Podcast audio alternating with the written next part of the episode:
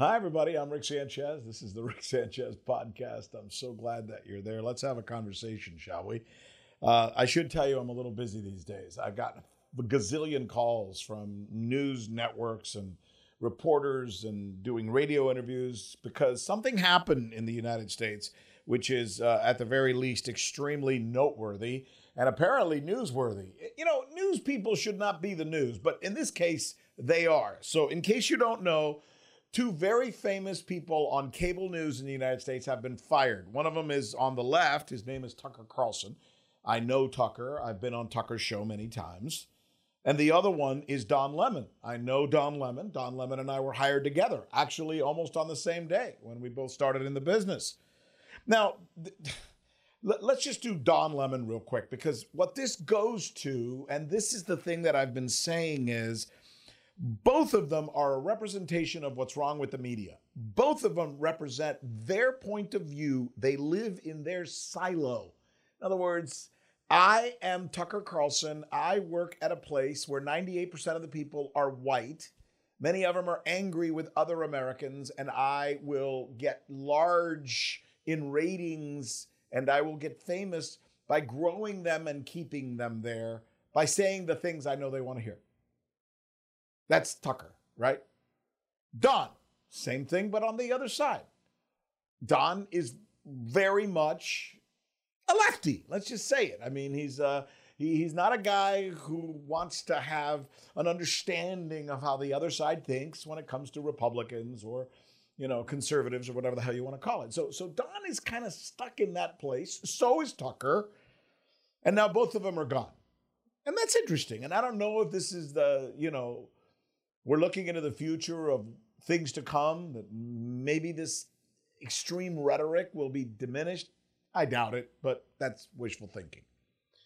Scotty, my producer, was telling me there's this video going around, and that this is the video that everybody is using to show why Don Lemon was problematic. Maybe why CNN let him go. Not that this is the reason or this video is why, but that it's emblematic of what Don Lemon represents. And I want to play this for you, okay?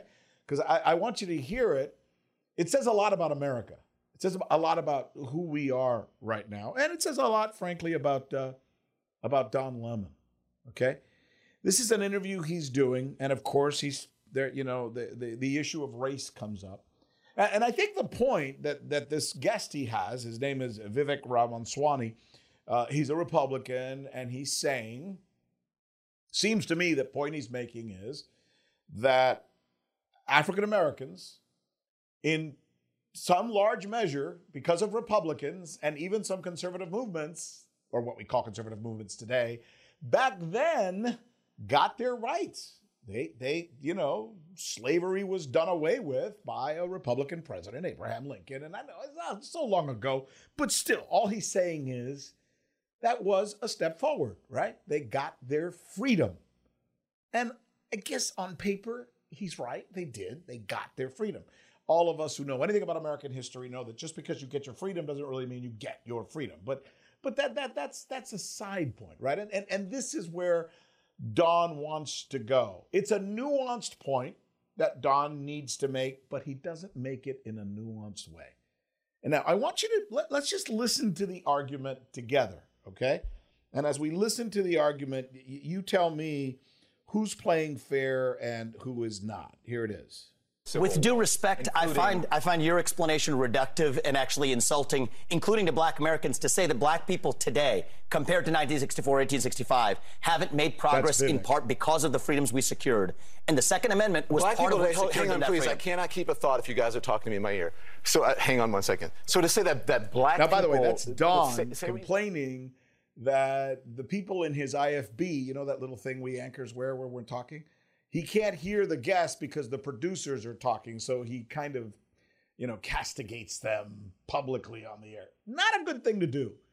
If you're an anchor, you should probably say something like, hey guys, I'm sorry, but um, uh, I'm going to ask the guest to say that again because I couldn't hear him because you were giving him instructions. No big deal, right? But no, he sounds like he's kind of castigating, like yelling at uh, at at his own producer uh, on the air. Not a cool thing to do, by the way. So, okay.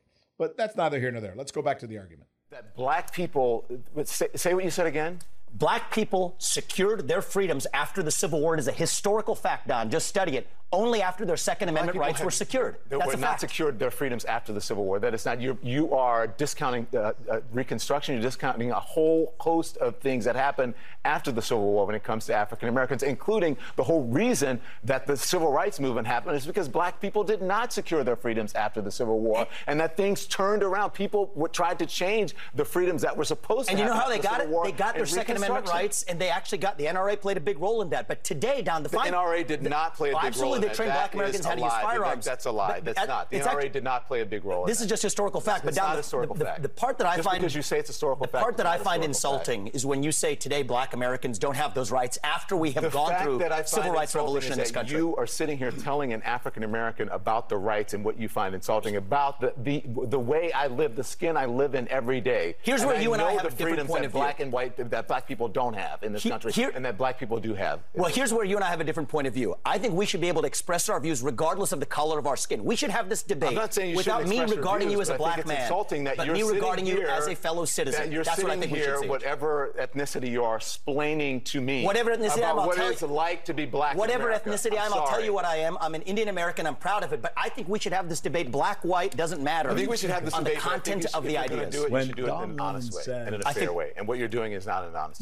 You have Okay, with- we with- appreciate you coming on. With Thank due respect. Don, I look forward to Thank you very continuing that conversation. We'll Thank you. We're conversation. race Thank you. because you're not black. Thank you, Papa. We'll talk about China. Yes, let's talk about China. time I- you come back. Oh, thank I you. Much to say on declaring far. independence from China. And- It and- big and that- Now, please. Thank you. Thank you. I'm almost, you know, part of the story here with Don Lemon is that, and and maybe this is not just Don Lemon because I've done this too. By the way, I've been guilty of this too. I think we all have. You know, they catch you on the wrong day, and you get a guest, and instead of listening to him, you start arguing with him. And once you go down that rabbit hole, you can't control yourself. And the guy's just saying, "Look, hey." Um, they did get their freedoms after the Civil War. And then Don's coming in and making an, an appropriate point that they did, but they really didn't because they still had to go through Jim Crow and all that other stuff, right? So I get it. I get it. Reconstruction, all of that is part of history, and it, that, that freedom wasn't really ever refined. You could even argue it's still not refined. There's still things we're going through. We know about them. Election law violations in areas where people are African American. So but it's a it's it's a it's a minor point that should be added to the other guy's point but instead he's telling the other guy no you don't know what you're talking about and you have no right to talk because you're not black and i am black so there which then makes you ask yourself then why the hell did you invite the guy on to talk about something like this if you're telling him until if you're not black you can't talk to me about blackness if you're not black you can't talk to me about race I mean, that's kind of what Don told the dude, right? And the guy says, wait a minute, I'm an Indian American and we're Americans and we should have a right to talk about anything. But instead, that's where Don goes. Now, the, the, the reason I do find that that particular clip interesting is I was doing an interview today on Newsmax, and Rick, uh, whose name escapes me now, the former uh, representative from Pennsylvania who's always on CNN. Uh, yeah, Rick, uh, the guy from. Sorry, say again. Yeah, Rick Santorum. Thank you, Rick Santorum. Thank you, Scotty. So Rick Santorum is on, and they asked him, like they asked me and everybody else, about what's going on with Don Lemon, and he says, "I refuse to be on a show because if I go on a show, he's just going to argue with me and he doesn't want to hear my point of view. That's fascinating because what we're hearing now, and what Scotty confirmed for me a little while ago, that part of the problem with Don Lemon was that he was being too argumentative and that he wasn't allowing people to make their points. And I think that's what we just saw with this guy, Vivek, right?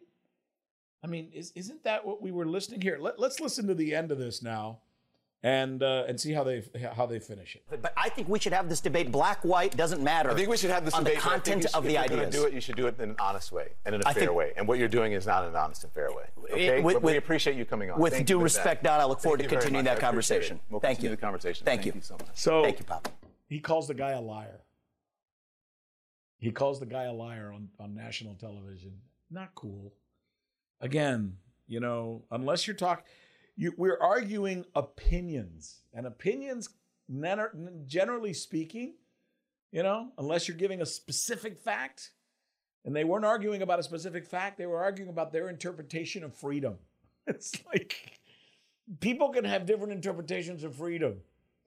Because somebody has a different interpretation of when freedom happened or whether something happened having to do with freedom, disagrees with your point of view, you cannot just go on national television and call them a liar. And I think that's kind of what my friend Don Lemon uh, did there. This this this article, if you haven't read it, and if you're interested in this case of a very uh, well-known newscaster who happens to be African American, also happens to be gay is fired by CNN. I know a little bit about being fired by CNN. And he's now fighting with CNN about this uh, firing. And a lot of it has to do, apparently, with this magazine article in Variety where they interview many many people who've worked with him over the years most of them women by the way this is this is interesting most of them women who say he's mean, he's angry, he's nasty, he has vendettas, he goes after people, blah, blah, blah, blah, blah. I mean, Kyra Phillips says he was mad at her because she got a good assignment, pardon me, good assignment to go to Iraq. And when she came back, he had littered her desk with stuff like a child or something. This is what the article says. I don't know. But there's a lot of information there about Don Lemon having these anger issues. And now these videotapes are popping up that Scotty just shared with us, where you can see he's kind of angry and a little unfair in his interviews. And not that he did it one time, we've all done it one time or twice. No, there was a pattern there. When people start saying, I don't want to go on CNN because that guy was going to yell at me or embarrass me, or then, then, then, then you have a problem. And, and that's kind of part of the discussion that's going on right now. Meanwhile, Tucker Carlson is out. In case you haven't heard, you may have heard of Tucker Carlson no matter where you are because he has always been. Tucker Carlson's case is different. Tucker Carlson embodied what he knew he had to say to remain on Fox News. Look, Fox News viewers are 98% white European Americans. And a tiny sliver are African American and Latino, just like MSNBC goes the other way, right? And Tucker Carlson knew that. So that's why he always played that card. He he he waved that flag of, you know, we got a problem on the border, we got a problem with Hispanics, we got a problem with blacks, we got a problem with women, we got a problem with Asians, blah blah blah, Muslims, you know, go on and on. He had to do that to survive at Fox because that's your audience, right? It, it's almost like if, if, if you're going to uh, represent a, a, team, New York Yankees, Dallas Cowboys, I don't know, Madrid Real, I don't know. It, you can't go in there as an announcer working for that team and tell the fans how much their team sucks or how great the other team is. So he was doing the team thing there at Fox, just like uh, this guy, you know, Don Lemon was doing the, the team thing, which is the problem we have in journalism today it's not about what your audience wants to hear. It's about what's really happening. What's the damn truth, right? But here's the cool thing about Tucker Carlson, and here's why I admire him. Many of those people who Tucker Carlson was talking to, I don't know, some people would say angry white dudes in America, for the most part, have always been very pro war and let's get them and let's attack and let's kill the, you know, the Iraq war was built by Fox News and angry white men.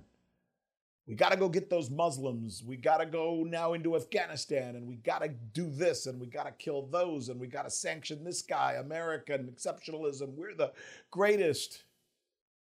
Tucker Carlson actually talked to those people and presented ideas to them that were different from that thinking. Tucker Carlson was actually so for everything I have a problem with Tucker Carlson because he was, you know, Mr. White nationalist in some ways with his messaging. On the other side, he also told his audience and is the only one who ever did, you know what? Maybe we shouldn't be in Afghanistan. Maybe we shouldn't be in Iraq. Maybe your government is leading you astray.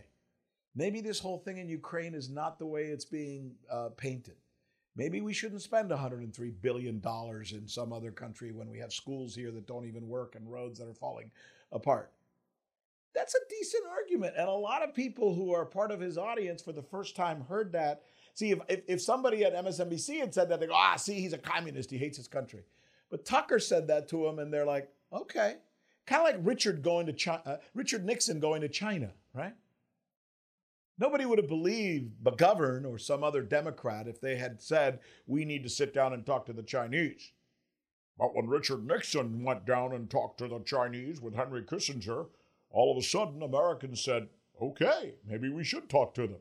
Wow, that was my Richard Nixon imitation. so, so it, it that so Tucker was able to do that, and and I say, you know, good for him.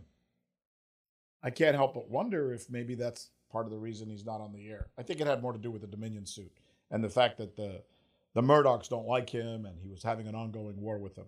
But but that's what it is, uh, nonetheless. By the way,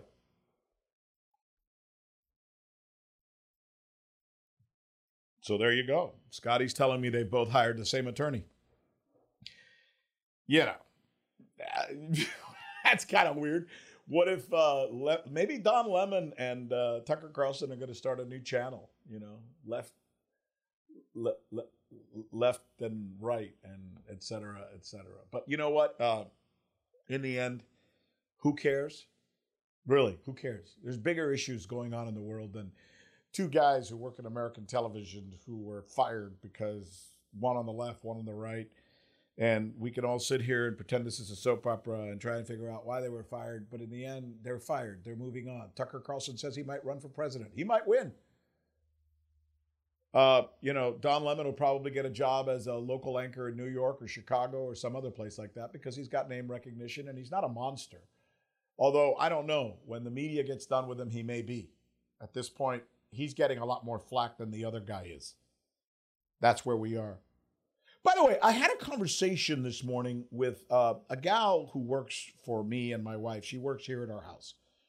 She's a wonderful lady. She's been helping us, you know, maintain our house for years and years and years.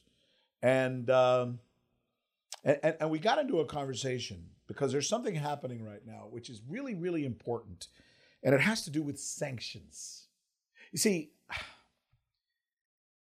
we sanction a lot these days. We really do. But let me tell you what happened. So I'm talking to Gloria, and apparently there's this news story where President Biden is now meeting with the president of Colombia. The president of Colombia's name is Gustavo Petro. Petro is basically telling Joe Biden, look, you guys need to lift the sanctions on Venezuela. And I get it. Colombia has a border with Venezuela. Half of Venezuela is now in Colombia. It's a problem for Colombia the, the Venezuelan economy is affecting Colombia. It's like if you have a country next to you and that country has people coming over the border every day. Oops, isn't that what happens sometimes, according to some people with Mexico and the United States? But either way, it would be smart to fix the economy of that country. And I think what Petro is saying to Joe Biden is you, you can't fix the economy of Venezuela by sanctioning Venezuela. The sanctions that you're putting on Venezuela are hurting the people and creating more problems for them and their economy. Just like what we did with Cuba for 50 or 60 years sanctions and embargoes and punish and destroy and do everything because they don't think like us. And I just, I'm, listen, I'm a big proponent that a country has a right to think how it wants to think and create and let them learn. You want Cuba to be a capitalist country? Send in Coca Cola and Levi's. You don't put an embargo on them. You want Venezuela to suddenly become an economy that wants to share in uh, the US's market thinking? Send in American products, send in American companies. But instead, no, we're going to punish them. We're going to we're going we're going to freeze their assets. We're not going to let them be a part of the com- See, I, I I'm not sure that's smart. And that's what this dude Petro is saying. So Gloria, who is a wonderful woman who works for Suzanne, who works with Suzanne and I here at our house, and uh, she's been with. She's like part of our family. She says to me this morning, "Can you believe that our president? She's Colombian. Can you believe that our president, this guy Petro, is actually saying we should lift the embargo on or or the sanctions on Venezuela?" And then she was shocked when I said, "Gloria, he's right. He's absolutely 100% right." It, it's time that our country stops being the cowboy or police of the world through sanctions and castigations. And, and we need to stop doing that in, in, in, in Venezuela, and we need to stop doing that all over the world. You know what it's doing? It's making other countries, when we put a sanction on China, and then we put a sanction on Russia, and then we put a sanction on Iran, and then maybe uh, some other country in the Middle East. Those countries, you know what they do? They said, Who the hell do those guys think they are? Let's put our forces together and build our own trade network. Maybe build our own currency because we're tired of them telling us what to do. And, you know, maybe we'll get the Indians over here. Yeah. You know, maybe the Modi government or maybe uh, some other large countries will join us, and then we'll have a system to go up against the US system. And I don't want this to happen. I think our system and our ability over the last century to be able to help the world manifest itself has been decent and good as long as we don't overplay our hand. And by overplaying our hand, that's where you become the bully in the playground when everybody has to play by your rules and everybody has to do what you say, and you start sanctioning every country and every company and every person, and you start arresting uh, the daughter of the CEO of Huawei or the founder of Huawei, when you do those kinds of things, it starts coming back at you. I mean, what's a sanction? A punishment, an economic punishment, pronouncing to the world that country X or person X is not allowed to be a part of this international playground. That means the other kids are not allowed to play with him. You cannot be friends with Jimmy because we said Jimmy's a bad guy. You cannot be friends with Russia because we said Russia's a bad guy. You cannot be friends with Iran you cannot be friends with Madagascar. You cannot be friends with Venezuela. You cannot be friends. After a while, you got so many enemies that they start coming together. That's part of the problem, I think, that we have right now.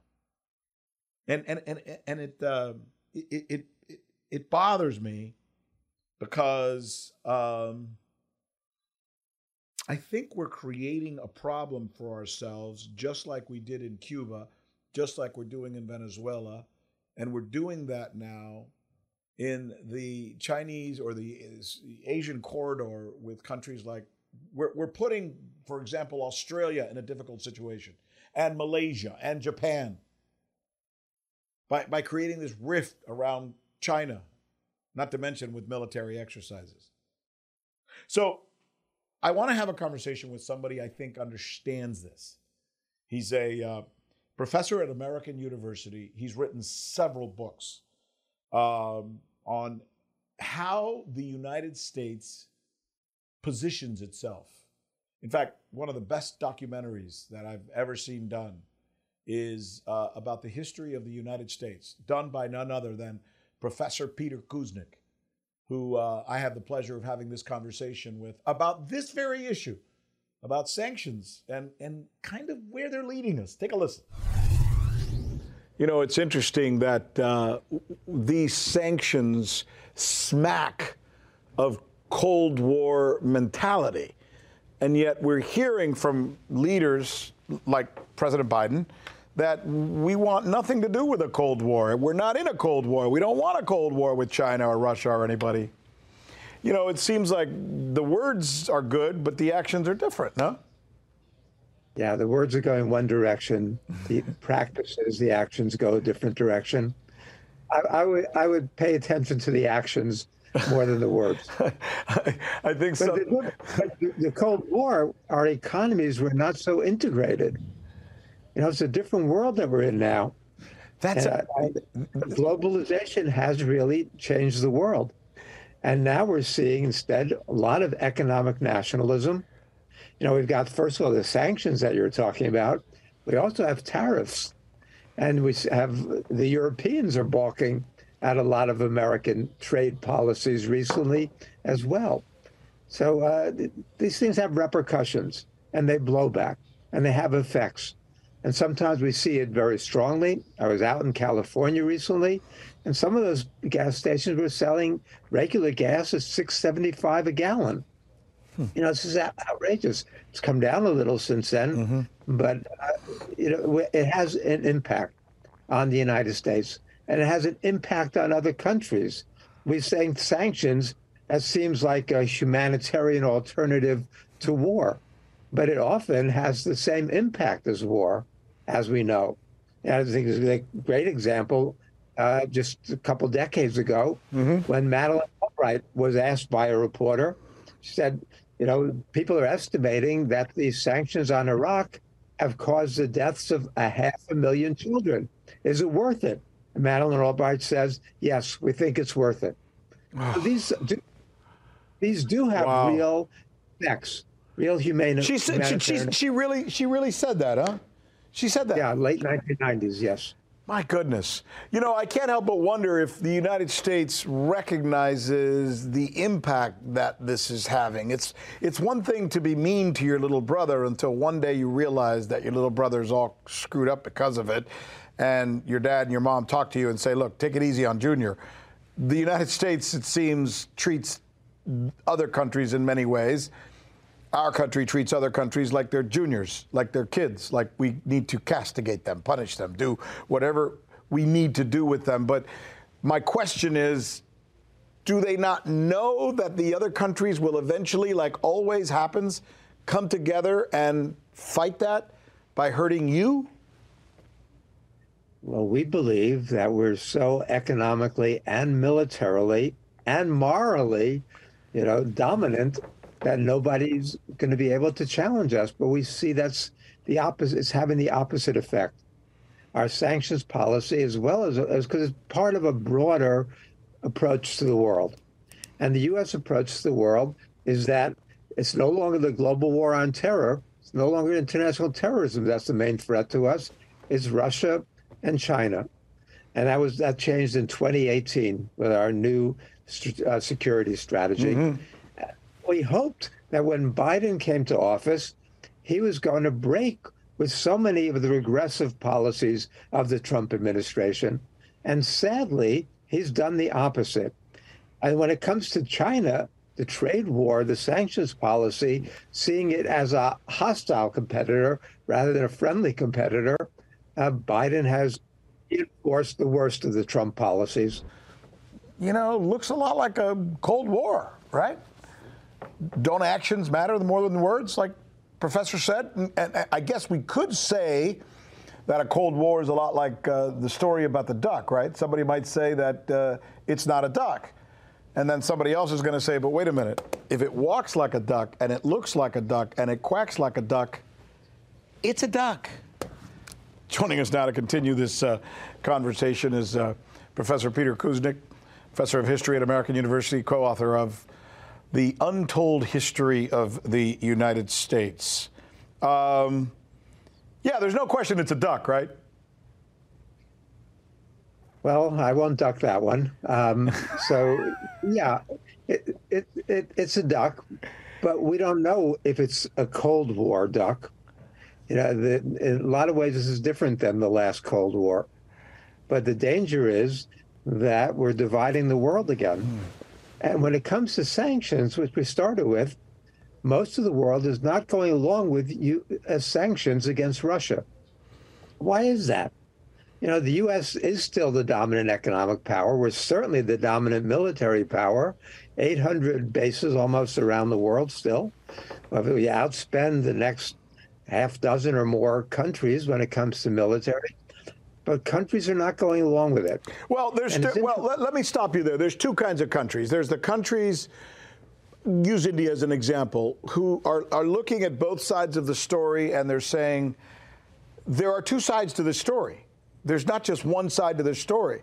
And when I watch reports from India, I see smart, more analytic portrayal of this crisis that we all want to see end, right? Yes. But in the uh, Western media, you only get this side is bad, that side is good, end of story. The other part of this, uh, Professor, which I think we realize is th- there are those, even in Europe, who want to see this come to the end because they just, you know, they don't want to freeze to death. It's, you know, it's humanistic almost for them. No? Uh, uh, well, I did a show on in, Indian TV this morning. The Indians certainly see this differently. Mm-hmm. Much, much of the world sees it differently. They say the United States is so moralistic when it comes to the Russian invasion, but what about all of America's invasions that yeah. we were talking about? But I'm glad, you know, we learned the lesson because all those countries that are so upset about this sanctioned us so badly it hurt the American economy. Right? You know, there's not, you turn on American mass media, right? Mm-hmm. And they're all pro sanctions and, and and weapons, giving weapons, uh, but they have no sense, you know, that the United States wars. Take Vietnam. When Robert McNamara came into my class, he told my students that he accepts that 3.8 million Vietnamese died in that war. 3.8 million. Hmm. Now, I think this Russian invasion of Ukraine is horrendous. I think it is illegal, immoral, unconscionable. But we have to have some sense of pr- proportion when it comes to these things. And and what's happened there, 100,000 dead Ukrainians, or maybe even a little more than that, and maybe an equal number of Russians. This is heartbreaking. And what's going on to the poor people in Ukraine is heartbreaking.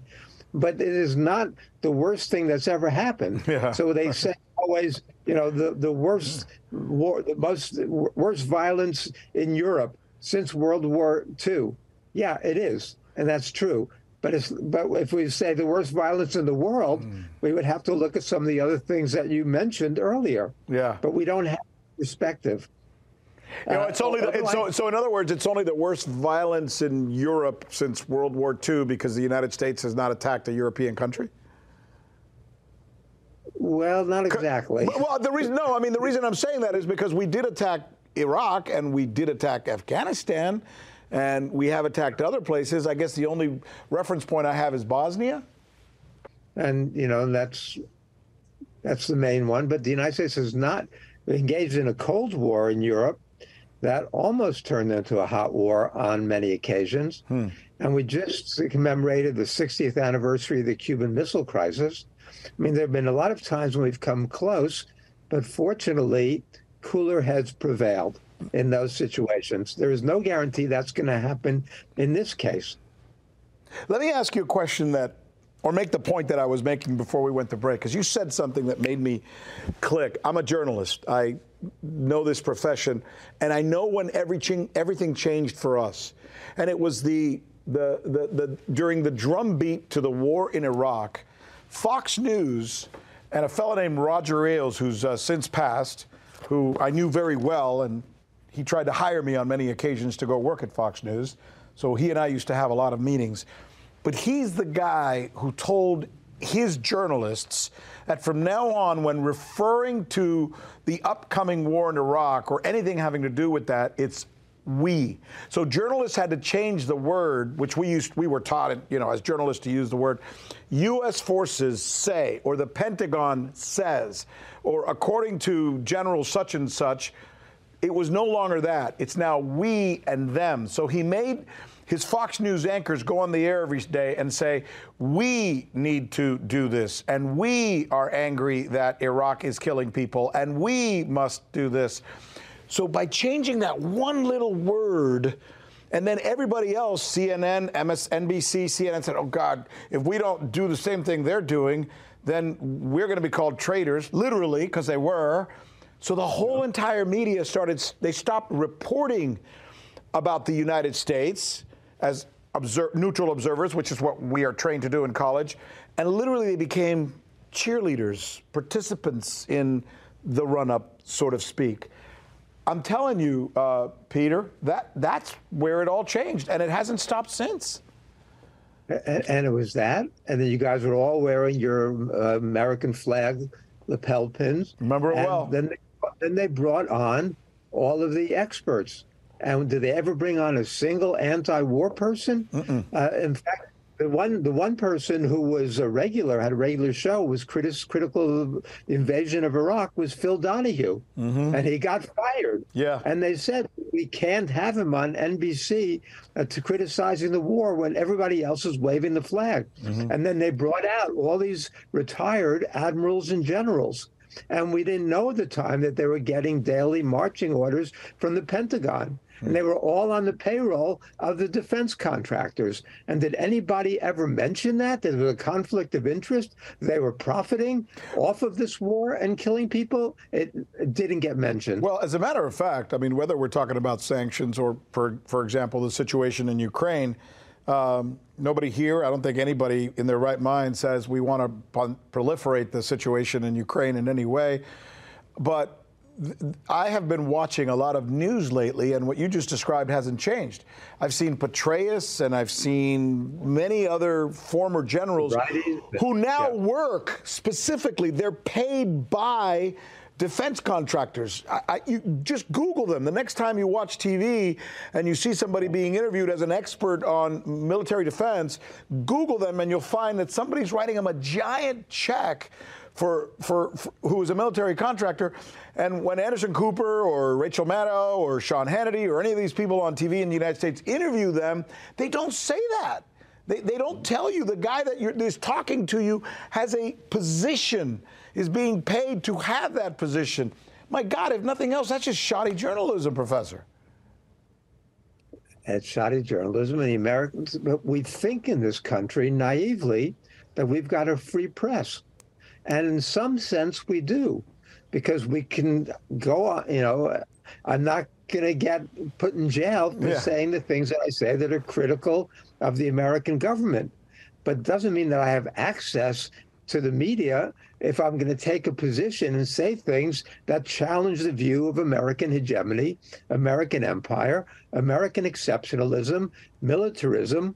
You know, so when I when I talk to you when I do interviews around the rest of the world. Mm-hmm. I mean, I'm a mainstream media constantly around the world, but never in my own country. Isn't that weird? Because I'm going to question the wisdom of American policy. But that's what they're uh, supposed. But that's what they're supposed to do. That's what I was trained to do. That's what the reporters during the Vietnam War did. That's what Dan Rather and Brinkley and Huntley and and and all of these guys did. And they were the greatest journalists of our time. And and they asked the questions and they criticized the Johnson administration and they criticized what was going on during Vietnam because that's what journalism is all about. To, to, say, to criticize what we're doing and say we need to do it a little differently or ask whether it works makes you a good journalist and further, I would argue, a real patriot. I, I, totally agree. And I make this point all the time on Russian TV. I say that you should prize the dissenters they are the best patriots. they are the best citizens. You should encourage dissent. And I say it on Chinese TV also. Yeah. That you should encourage dissent. Don't be so afraid of dissent. And that those are the real patriots. Uh, yeah. But you know, it doesn't necessarily break through there either. It's important. You know, I, it's important. And I and I and uh, as usual. Uh, Professor Peter Kuznick, thanks for taking time to chat with us and spending part of your uh, afternoon with us today. This is important stuff, and I'm glad we had a chance to talk to you. Thank you, Rick. You know, when it comes down to this conversation I just had with Professor uh, Kuznick, um, it really comes down to us shaking the Cold War mentality that we still seem to have.